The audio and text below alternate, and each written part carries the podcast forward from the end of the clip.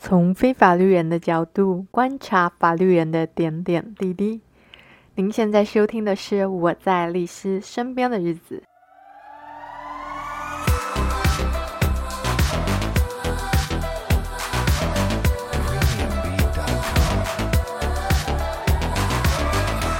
Hello，大家好，好久不见的这什么律师下午茶特辑，终于可以喝下午茶了。这真的是名副其实的下午茶耶！对啊，好感动哦。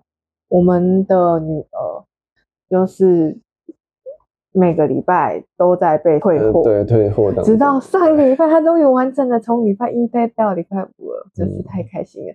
然后今天这个礼拜是这个啊，今天是礼拜四啊。希望她这个礼拜也顺利，拜托拜托，嗯、我们才可以这样悠闲的喝下午茶。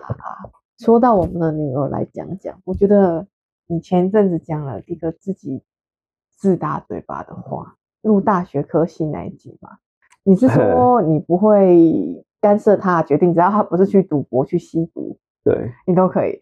但是呢？出去的时候碰到街头艺人的时候，对，你居然说，要是你女儿说要当街头艺人，你就打断她的腿。人家开玩笑的啦，我先说我没有 对街头艺人没有不礼貌的意思，只是因为觉得很辛苦，因为在大太阳底下，你看他们化全妆，然后还要站在那边一动不动，然后拍照，我觉得真的很累了。但我觉得从你这个心态，我就完全可以体会到我爸爸妈妈。我大学毕业要找工作的时候，我不管要找什么工作，我爸爸妈妈都跟我说。嗯那很辛苦，但是他们后面都接一句说：“你有办法吗？”年轻时候的我只听得到说“你有办法吗”，觉得他们在质疑我的能力。是，但是现在才知道他们是在表达他的关心，他怕你太对，怕心太辛苦。可是话又说啊，哪一行哪一哪一业，这各行各业都很辛苦。其实我我也是这样回答他，我是说哪有工作是不辛苦的？就是我们可能都会认为脑力活还终究是大于体力。可是我觉得好像有互相羡慕的耶。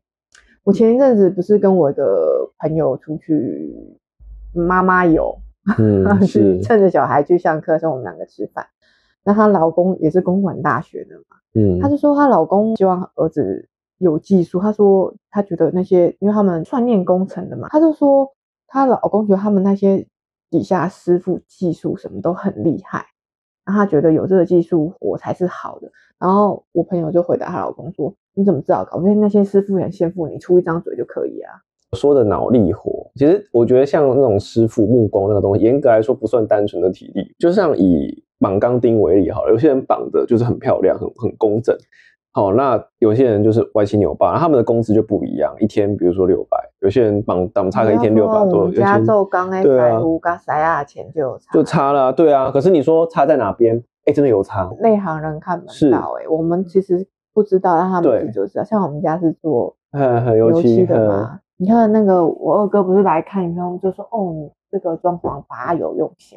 我我说的体力比例啦，就是说在一个工作当中的比例。你说你纯粹在电脑前面打字，这这个叫做脑力活，我不认为，因为你搞不好只是付出你打字的这个劳力。有道理。所以我只是单纯就。然后有些律师法官可能还搞不好整天外外出，不 要长对啊，长对啊，对啊，对啊，所以那也算体力活啊。我说实在，就是说可能我对有些行业啊，虽然我我觉得说可能当律师一个好处就是我可以见识过很多各行各业的人。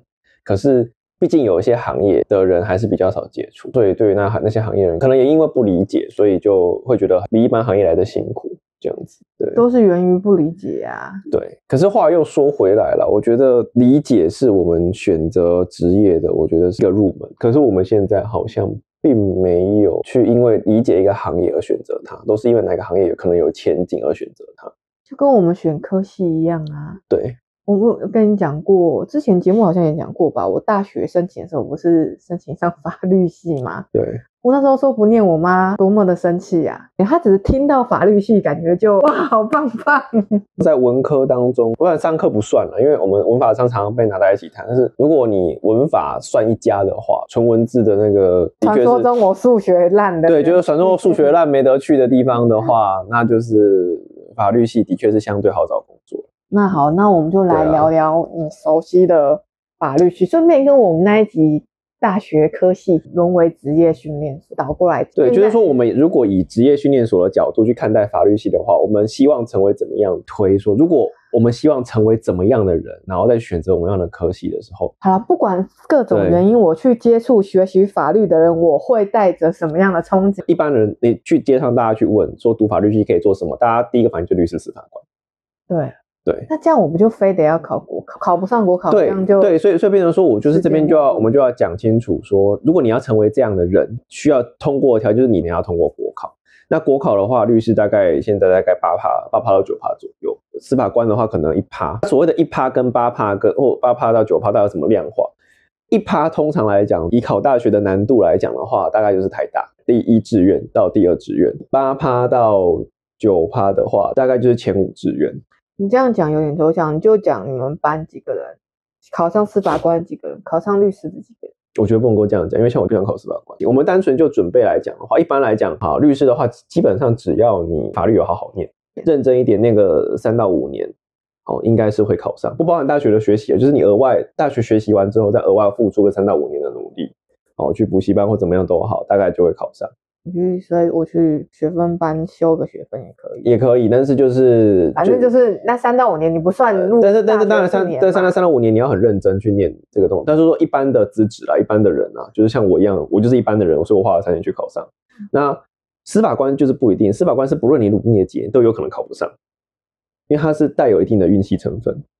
真的，对，因为它有些题目就是非常的有针对性跟偏向性，那没办法去预料这个东西。嗯，对，所以司法官是我认为是一定要带有一定的运气成分这样子。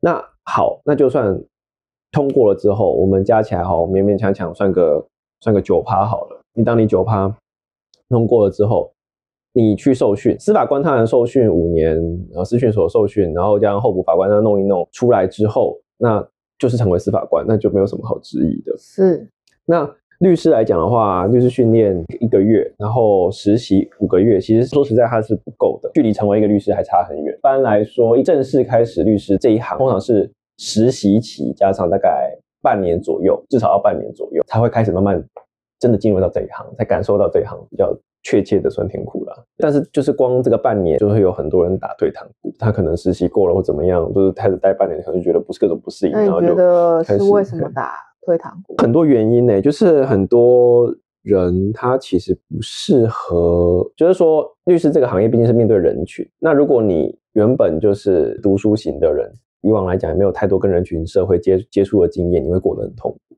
大说的很多，他们也搞不好不用面对人群，他就默默做自己的事就好啦。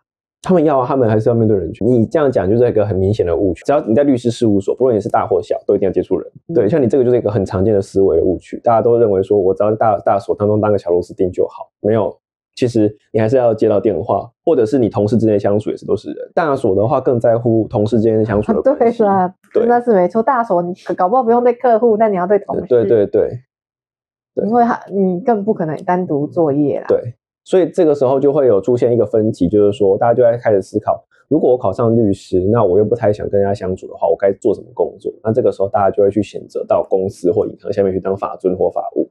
所以这个也是大部分人哦考上律师之后，可能职业个一两年之后的出路。以我同期来讲，以律师训练然后先不论大学啊，以我律师训练剩下的同期还在做律师的，大概剩下三分之一不到，好少哦，嗯，很少的一部分去转行了。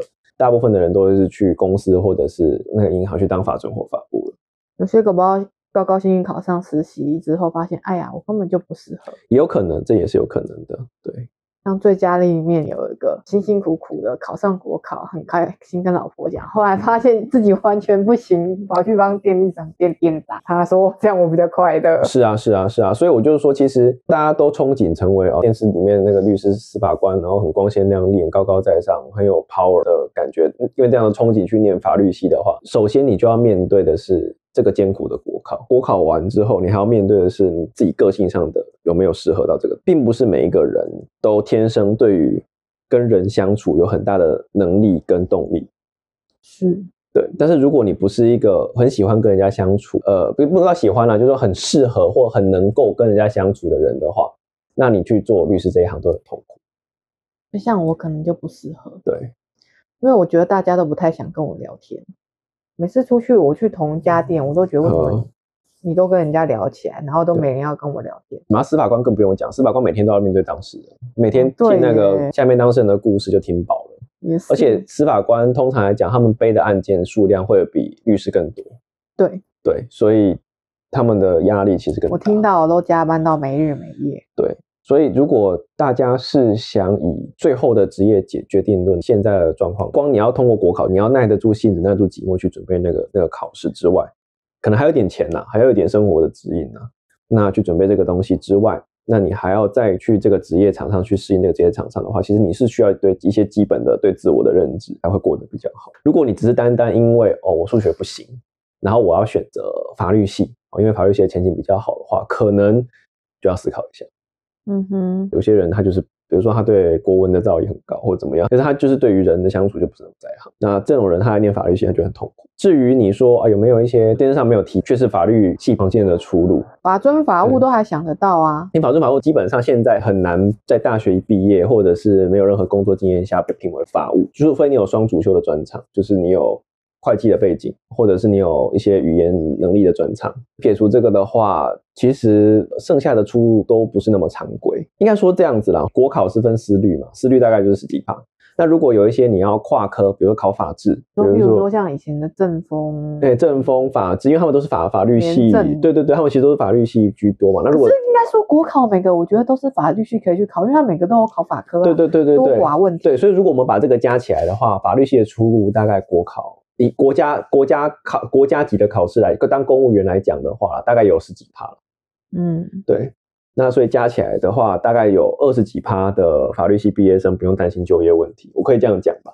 应该是这样子啦。嗯、那剩下的你说一般民间企业的话，其实要么基本上通过律师考试的洗礼，那要么是你要有双背景，比如说会计，或者是你要有其他文文，尤其是英文、外文或者是特殊语言的专长。嗯，这个东西就是变成说，你在大学的时候，如果你要朝这一块走的话，你就要去有意识的去培养这一块。对，然后譬如说，呃，我想要当一个在大所商务律师，我可能就英文我就要加强。是是是，对。或者是我多修个会计，对。对然后你说其他的行业，跨行的也有很有啊，去当记者的也有，或者是你去做其他地震类，或者是不动产经纪人之类的，其实他们都跟法律息息相关。嗯。可是像这个东西，它就不是我们法律系毕业生最主要的出路。我觉得你走了歪路。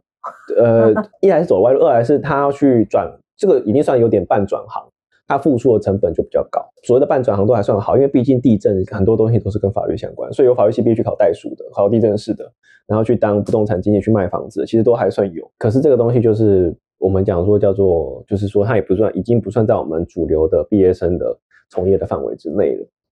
那至于你说可有没有法律系去卖其他东西，比如说开餐厅啊，像有某个律师去开了餐厅 哦，去开烧肉店，去开怎么样？像你刚刚提到那个便利商店店长，当然大有人在，这个当然每个科系都是一样，对，所以所以这个东西没什么好讲。就说如果你应该说，我觉得很奇怪的是，明明每个科系都有同样问题，我就念这个科系，但我不一定做相关的工作。但不知道为什么念了法律系的人，只要没考上国考，都好像世界末日。就像我讲的，念法律系之前都会有一个憧憬。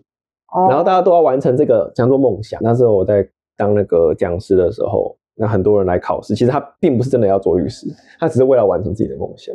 哦，我都念了法律系，我就是要考一下。对，就是要考一下，我要证明我自己是行的。就是有些人就是有这样的梦想。是，是的，没有错。我们聊完了那个后段职职业层面的部分，那我们就来讲讲看，就是说，假如我有了这样的。心理准备，心理准备，知道这样未来的情况之后，我还是决定要念法律系。应该说，我还是对法律系有兴趣的话，或者是我还是想要学习法律，希望可以从事相关工作。对，那这个东西就要看一下你本身有没有那个特质在。那到底是什么特质呢？我们下一集再继续喽，拜拜。